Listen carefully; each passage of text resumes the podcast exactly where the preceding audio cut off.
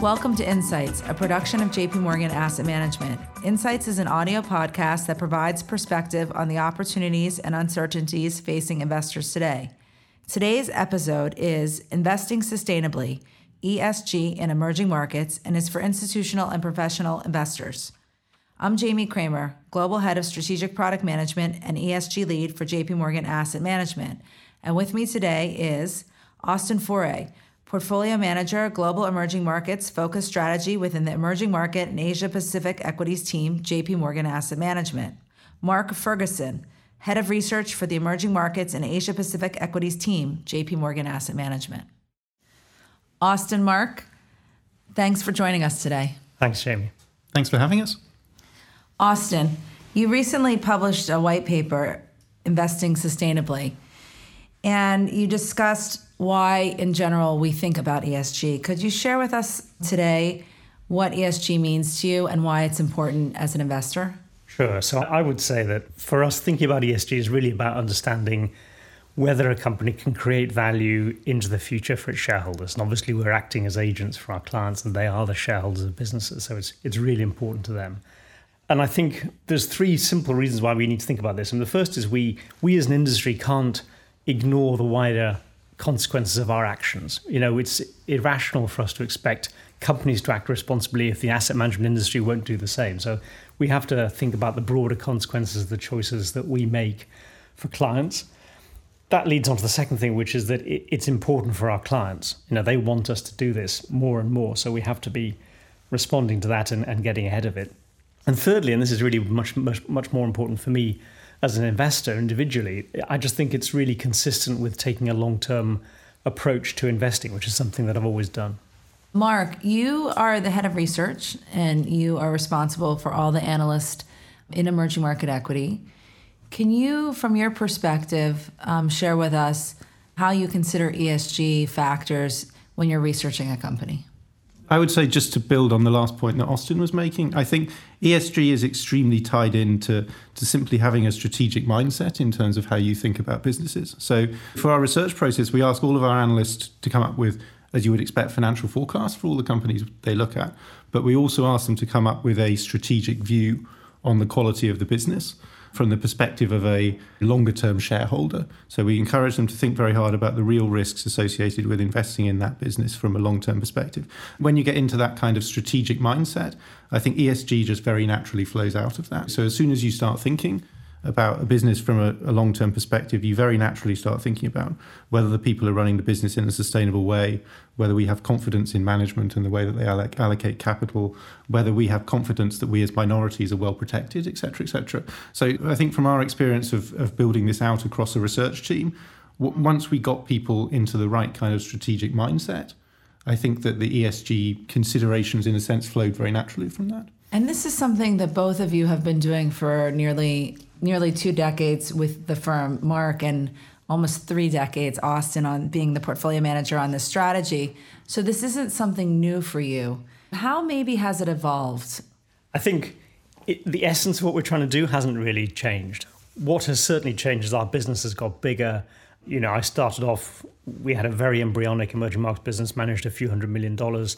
Today, our overall business, including Asia Pacific, is, you know, close to one hundred billion. So the scale of what we do has changed enormously. The number of people involved has changed. And as the team expands, you need to lay down kind of frameworks more. You need to get people to get into the same mindset. You know, when you're working with one other guy on a portfolio and you sit next to them, it's very easy. Everything just happens informally.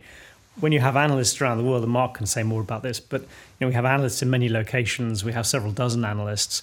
You need to say to them, this is what we need you to be doing. To that point, is there a formal framework that you use? Yeah, so this is something we've built up. So I've been doing the head of research job since two thousand ten. And over that period, we've built out the team to a fairly large extent. So I think we had about a dozen analysts probably in the team back then. We have thirty-three analysts looking at stocks within E M A P today, covering over nine hundred fifty stocks. So as Austin says, it's very important in such a big team that you do have a very clear framework. And I think Austin likes to describe it as we're trying to institutionalize the way that he's always thought about stuff. So we're trying to make sure that the rest of the team is is doing stuff in the way that was in his mind anyway for the prior decades. So we've built a, a couple of specific tools. So we have a tool called a, a strategic classification. So this is to some extent what I was referring to earlier. For each business that we invest in, the, the analyst has to come up with a view as to how attractive the business is from a strategic perspective, and we have a, a bit of framework and detail around that.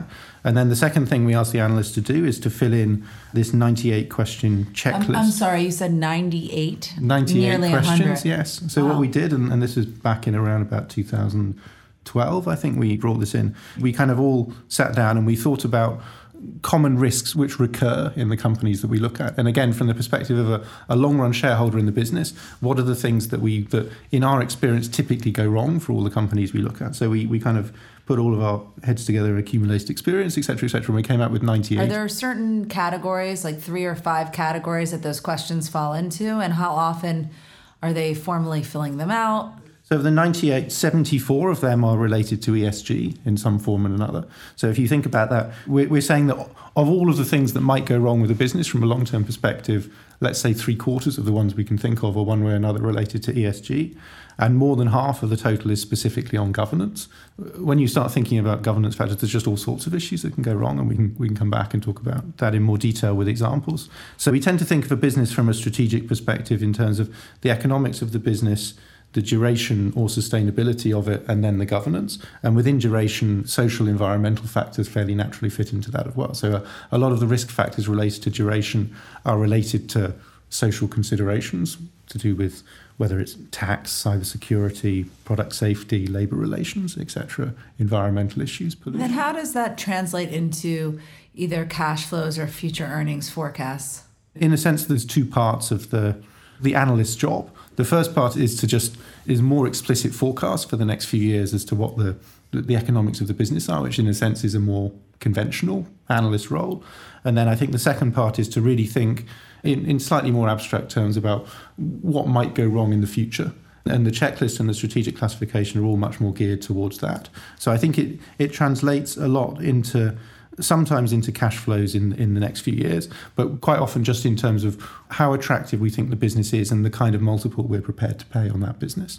So I would say in a, in a sense that for every stock that we look at, we have to forecast some cash flows, but then we have to think about how confident we are in those cash flows into the future and therefore what multiple we're prepared to pay on those cash flows. And I think the latter part of that in particular is very informed by these kind of risks that we've been talking about. Somewhere in one of your publications, I read the companies with more red flags or warning signals on these factors tend to underperform over time. So, Austin, the question for you as the lead portfolio manager, do you use the research input to size the positions of the portfolio, or how do you engage with the research analyst in terms of understanding the red flags and how you engage with, and if and when you engage with companies? I think it's important to say I don't use it mechanistically. You know, I don't have hard rules about seventeen red flags is a no, sixteen is still okay. Partly because in our minds when we built up this list of questions was the intention to get analysts to think about the hierarchy of risks. And a lot of what we're trying to get out with the checklist is stuff you can't screen for. A lot of it's around management behaviour. A lot of it's around risks which are very infrequent, but very serious if they happen. And you know, you can't screen for something that doesn't happen for twenty years and then happens once and bankrupts a business. Can you give us an example? Actually, in some cases, the examples that come to mind most easily are not necessarily emerging market ones. I mean, if you take something like the Volkswagen emissions scandal recently, you know, that's something you can't screen for, that kind of thing. You know, a company doesn't have an emissions scandal every six months. So there's no data history. You have to be thinking about what kind of management is going on here? What kind of culture exists in the firm? What kind of, you know, risks are they ready to run in the business, et cetera, et cetera? And, and you won't have evidence. You've got to exercise your judgment. So the checklist is really trying to get analysts to exercise their judgment about things like that. And we've had stuff in, certainly we've had stuff in emerging markets. I mean, I remember meeting a company once, and you will think this is a trivial and, and sort of silly example, but it was a company involved in the watch business. And in the meeting, I noticed that the chief executive and founder wore two watches, one on each hand. And I thought, that's a bit odd. You know, that's a bit strange. And as the meeting went on, it seemed to me that he was actually very interested in having a passport into a certain lifestyle, which selling very expensive watches gave him. He was rather less interested in, you know, astutely managing the cash flows of the business. And somewhere in the back of your mind, you file away that little piece of information. It doesn't tell you that something's going to go wrong. But going into the financial crisis in two thousand eight, they made a an acquisition funded with short-term debt. They were bust in six months. And so do you think that it's important as a long-term investment manager to meet companies, to go on site, to yeah, have discussions? Essential. essential. I mean, as a team, we would do probably it's upwards five thousand plus. Yeah, five thousand. Five thousand meetings a year. Yeah. yeah. On site. Not all on site. I mean, companies come to London, they come to New York. You know, we see them in Hong Kong, in Singapore, um, but we also travel on site. And, and for myself, I would say, you know, my preference is always to go and see a company. If you go to a big conference or something, or if they come to our offices, you know, we have an hour in a meeting room. Getting on site tells you, you just pick up all that kind of peripheral vision stuff. Is the place tidy? And other, you know, people sitting around who don't appear to care, all that sort of thing. The employees smiling. Exactly. Are they are they smart? Do they look oppressed and down, beaten down? You know, all that sort of stuff. So we do a lot of that. Now, you mentioned um, a developed company. Are there different risks? Um, so scandals obviously occur in both developed and emerging market companies, but are there certain E S G risks that you believe are magnified in emerging markets versus developed equities? Yeah, I think my general comment would be that the range of corporate quality is wider and more persistent in emerging markets than it is in the developed world. So I think in a market like the U S, if there's a business where the management is underperforming, then usually there's some mechanism in place that ultimately they will be replaced, whether through takeover or through shareholder pressure, et cetera, et cetera. In many emerging markets, that's not the case, that is there are a lot of, whether it's state-owned companies or family-owned companies or, or companies for various reasons, unlikely to change the, the nature of the business. And therefore, we do have examples where governance and the quality of management can matter enormously, and that this can persist over very long periods of time, which I think is probably to a greater extent in, in emerging markets than you get in developed markets. I'd say in terms of specific issues, and Austin will probably want to add to various, but certainly state ownership is a persistent issue. Capital allocation is a big a big issue, particularly in some markets like Korea. Corporate maturity is an issue, I think, in markets like China, maybe is a good example Russia of that. As well, Russia, the Russia political risks, oligarchs, et cetera. So, so there are slightly different issues in different emerging markets, but I think that probably the, the magnitude of the issues and the extent of the variance amongst companies, I would imagine, is larger than it is in the developed world. So when you find a business that you like at the core, but there's some governance or some issue, how would you advise on effective engagement? And do these companies listen? It varies. I mean, you know, if you look back over the last twenty years, there are some companies that have evolved enormously. I mean, one of my biggest investments is a company, an Indian company, which frankly, twenty-five years ago, their capital allocation wasn't great. Now, there was a big fiscal incentive for them to keep issuing equity. And I remember having a conversation with them in the nineties when we said to them, look, you know, this isn't great for the share price. And they stopped doing it. Now, whether they stopped doing it because we talked to them, it's impossible to say. But companies ultimately all tend to have the same sorts of objectives in terms of wealth creation, unless they are state-owned, in which case they may have much broader social objectives in you know, employment creation, you know, in, in, suppressing inflation, all that kind of stuff. But you find that some companies are very keen to engage, and other companies don't really want to listen. But you, unless you go and talk to them, you won't know which is which. Yeah, and I would say so, sometimes the answer to that is a bit surprising. So, for example, we had a good engagement with a a Russian oil company around issues to do with pollution recently, and you wouldn't naturally think they would be at the forefront of, of, of these kind of issues. But actually we engaged with them and we got a very thoughtful response, which I would say raised our opinion of the seriousness of the company in that case. But then, like Austin says, there are other examples where we try our best, but they still don't seem that interested. And as you would expect, we typically wouldn't be very predisposed to investing in those kind of businesses. Yeah, actually, Mark makes a very good point, because one of the issue things we find through engagement is you learn more about the company and about the quality of the management and the business. And, and companies that take E S G issues seriously generally tend to take everything else seriously too. And it's actually a pretty good indicator. You know, if you ring up a company, you go and talk to a company and they say, well, here is our policy about gender equality in the workforce, or here is our performance in kind of recycling water for, for reuse, et cetera, et cetera, then you can tell it's a business that's actually thinking pretty seriously about all the details of what it does. Whereas when you come across a company that says, well, no, we don't really recycle, we don't really care if we use coal-fired power to generate the power for our operations, we don't really care about our emissions, et cetera, chances are they don't really care about very much either beyond that. So it, it's a very good indicator in my experience of corporate quality in a kind of deep operational sense, which is often quite hard to see into from the outside. So it sounds like E S G and the way you approach long-term research, this is very integrated into what you do as portfolio managers, as research analysts. So there's a question that we get internally and externally on, does E S G, is it about risk control or alpha generation?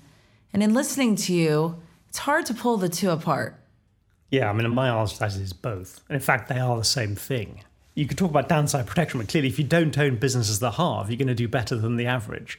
And I think to Mark's earlier point, when you get very long-run persistent differences in behaviour, you get businesses compounding at different rates for a very long time. That gives you enormous alpha opportunities, but as long as you own the right one. So you know, risk protection, downside protection, alpha, I think they're just the same thing. We do actually have some data on this. So, so the checklist we've been running for almost five years. And as I say, it's a nine hundred plus company sample size. So we have a, a reasonably decent sample size. The data we have so far, so if you quintile everything, the quintile of the, the top twenty percent with the lowest red flags, that is the highest quality ones, have outperformed by about two or three percent a year. The bottom quintile, that is the worst ones, have underperformed by about six percent a year on the data we have. So I would say that suggests the answer is both, but particularly on the downside. So that is as a an avoid or downside protection thing, I would say it's, so far the evidence we have is it's a bit stronger on that side than it is on the, the positive side for the very best companies. And the top stocks have outperformed as well. It's just that the magnitude of outperformance is less than the magnitude of underperformance of the worst ones.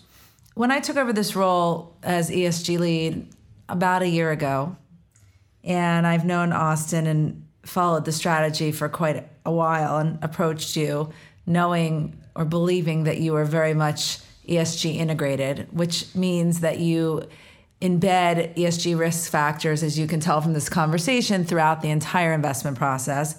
But I think it's really key to state that you do not limit your investment universe.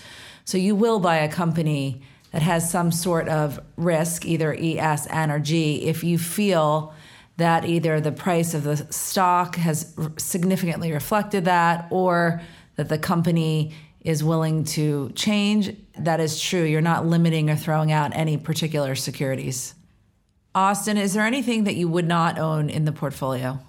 Well, there's certainly stocks I find it very hard to contemplate owning in the portfolio. As an investor, you don't want to say never say never is, a, is a, perhaps a good maxim, but on the other hand, there's businesses I think are fundamentally so unattractive that I can't really see them ever being priced so cheaply that I think we want to own them. And, and I think there are companies that create no intrinsic value for their shareholders at all in the long run, quite a lot of them actually. But what we don't do is have kind of hard rules. So we don't have a rule that says, you know, if a company gets sixteen red flags on our checklist, then it's a no, and if it's fifteen, then it's fine.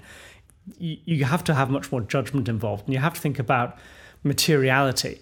And I think you also have to recognise that, you know, things go wrong in the world. I mean, I give you a good example of a very big, very well-known company, arguably the most successful company built in emerging markets in the last thirty, forty years, which would be Samsung Electronics. And I think there's a couple of issues there. They've had product safety issues. You know, we all have heard about the Galaxy Note and not being able to take it on aeroplanes. And, you know, companies get things wrong. And what matters very often is their response to that, not the fact they made a mistake in the first place. And, you know, Samsung and, and indeed corporate Korea in general, I think, has some big governance challenges. There have been corruption scandals in Korea. So we're constantly engaging with these kind of companies and saying, why can't you do this and why can't you do that? And interestingly, Samsung Electronics, of which we have been a shareholder for a long, long time, came to us earlier this year specifically to talk about capital allocation, dividend policy, how can we give the shareholders more of what they want? And this is going on at the same time that they're dealing with both a corruption scandal and a product quality issue in one of their, you know, mainstream products. So it's not a simple single issue situation that you're dealing with. And, and you know, no company is setting out to do things badly. I mean, everyone's trying to do things well. But if you don't engage with them, and particularly if you say, well, one issue here and then it's off the radar as far as I'm concerned as an investor, then I think you're narrowing your opportunity set, uh, you know, very unnecessarily. So I suppose that is one of the reasons that active management works so well in the emerging market. Well, I think there's lots of opportunity there. And yes, I mean, you're right. The kind of judgments we've been talking about, I don't think you can outsource to a computer program. And indeed, the whole point, I think, of acting responsibly and sustainably as an investor is there has to be, you know, judgment involved, there has to be human interaction. And while we don't want to narrow the universe, we are ultimately trying to pick to form a, a portfolio of our best ideas. We're not just going to buy everything. So yes, I agree with you. Why do certain investors integrate E S G, like yourselves, but they don't want their funds to be labeled E S G? Well, I think the reason we've never put the label on is because we were doing it before the label was widely, you know, used or understood. So, you know, as we said earlier, we've really been managing investments in the same way for more than twenty years. And twenty years ago, you didn't have E S G labeled funds. In fact, I think they were called socially responsible or S R I investing back then.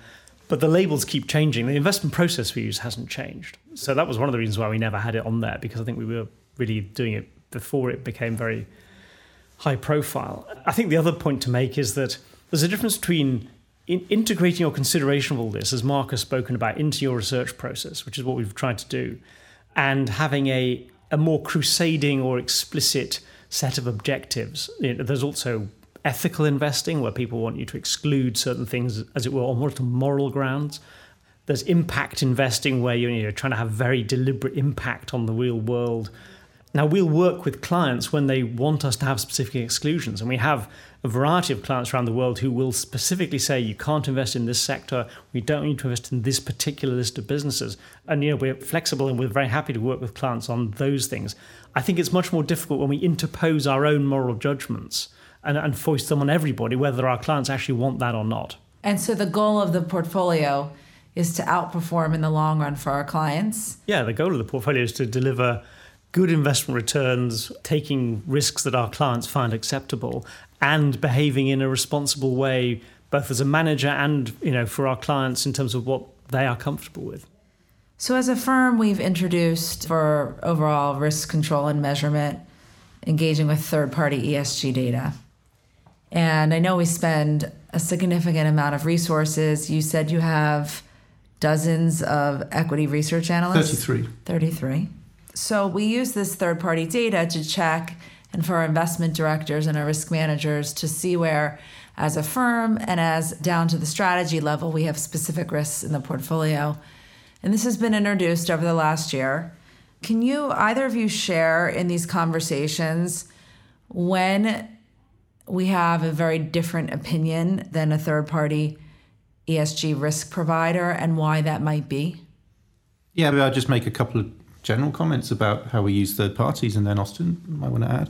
We we obviously look at the third party data, and often it might highlight issues that we haven't considered or thought about beforehand.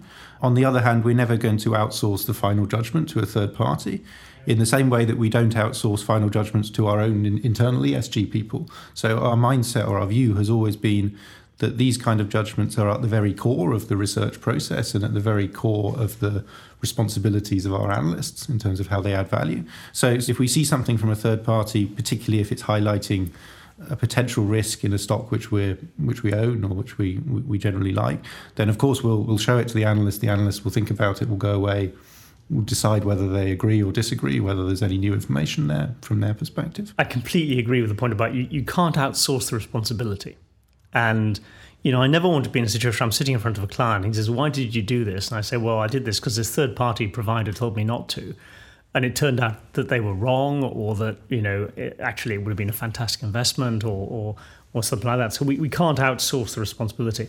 I think the other issue that arises with third party providers is that, to some extent, you know, we use them both in terms of E S G sort of screening, and we also take some in terms of proxy voting direction or, or suggestions. Uh, and again, we, we make the decisions about how we vote shares for our clients. One of the issues is there's no consistent methodology. You know, everyone has their own way of doing it, and not all of them are absolute. Some of them are done relative to an industry or relative to a sector or something like that. So there's no kind of consistent way of doing it, which means that you can't use them mechanistically.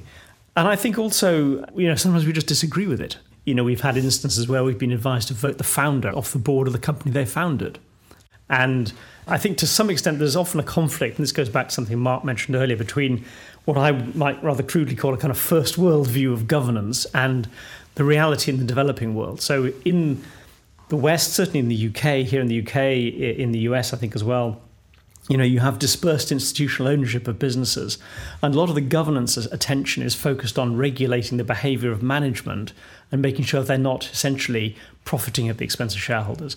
Now, when you've got someone who owns fifty-five percent of a company they founded forty years ago, you know, frankly, it doesn't matter how many non-executive directors you have because they got fifty-five percent of the votes, so they can do whatever they like.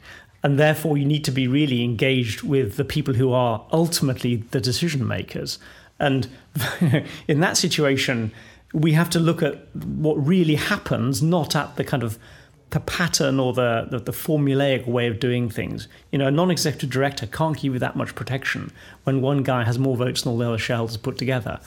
And voting the founder off the board of a business they founded and have run successfully doesn't seem to us to be really in the interest of the shareholders. So sometimes we just disagree. And in that case, we'll make our decisions. So they, they're an input, but they're certainly not a, a mechanistic way by which we make our decisions. Okay. Well, Austin and Mark, I'd like to personally thank you. Any closing thoughts that you would leave the listeners with today?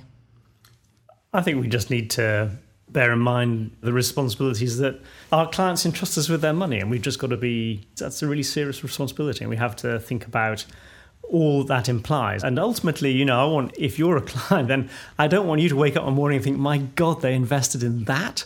And we've got to find ways of, of getting it right for you. Mark?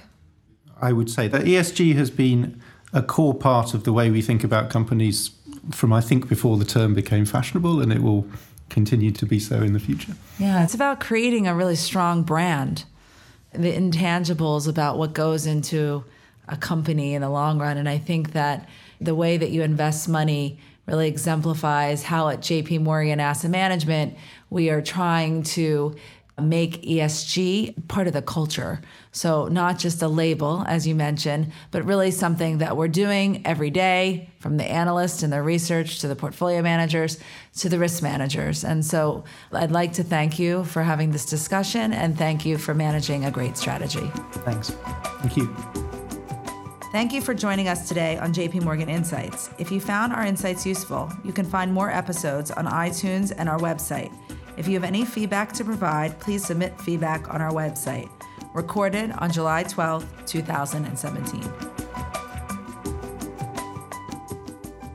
The views contained herein are not to be taken as advice or a recommendation to buy or sell any investment in any jurisdiction, nor is it a commitment from J P. Morgan Asset Management or any of its subsidiaries to participate in any of the transactions mentioned herein.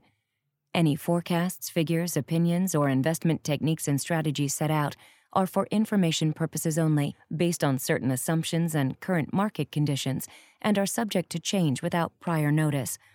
All information presented herein is considered to be accurate at the time of production. This material does not contain sufficient information to support an investment decision, and it should not be relied upon by you in evaluating the merits of investing in any securities or products.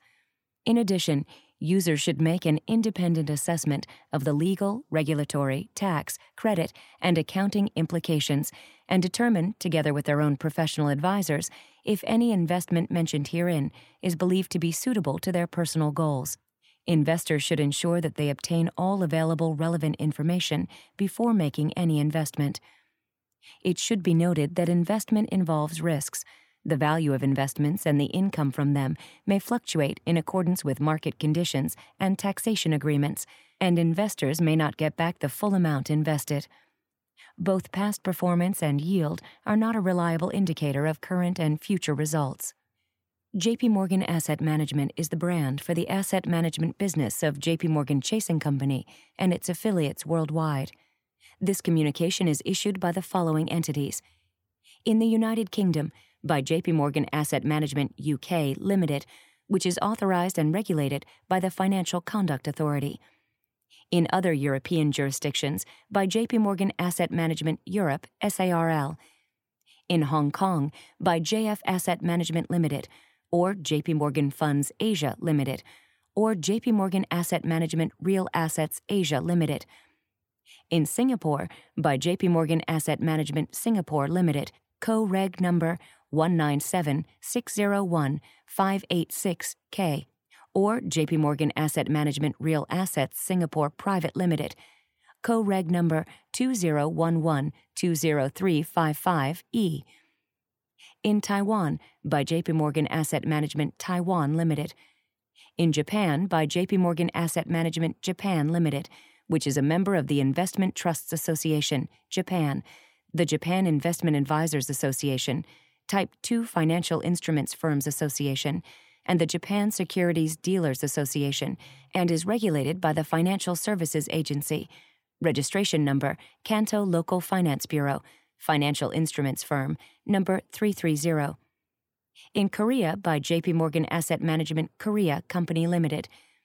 In Australia, to wholesale clients only, as defined in Section seven sixty-one A and seven sixty-one G of the Corporations Act two thousand one, C T H, by J P. Morgan Asset Management Australia Limited, A B N five five one four three eight three two zero eight zero, A F S L three seven six nine one nine.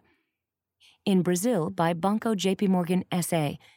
In Canada, for institutional clients' use only, by J P. Morgan Asset Management Canada, Incorporated. And in the United States, by J P. Morgan Distribution Services, Incorporated, and J P. Morgan Institutional Investments, Incorporated, both members of FINRA, S I P C, and J P. Morgan Investment Management, Incorporated. In APAC, distribution is for Hong Kong, Taiwan, Japan, and Singapore. For all other countries in APAC, to intended recipients only. Copyright twenty seventeen, J P. Morgan Chase and Company. All rights reserved.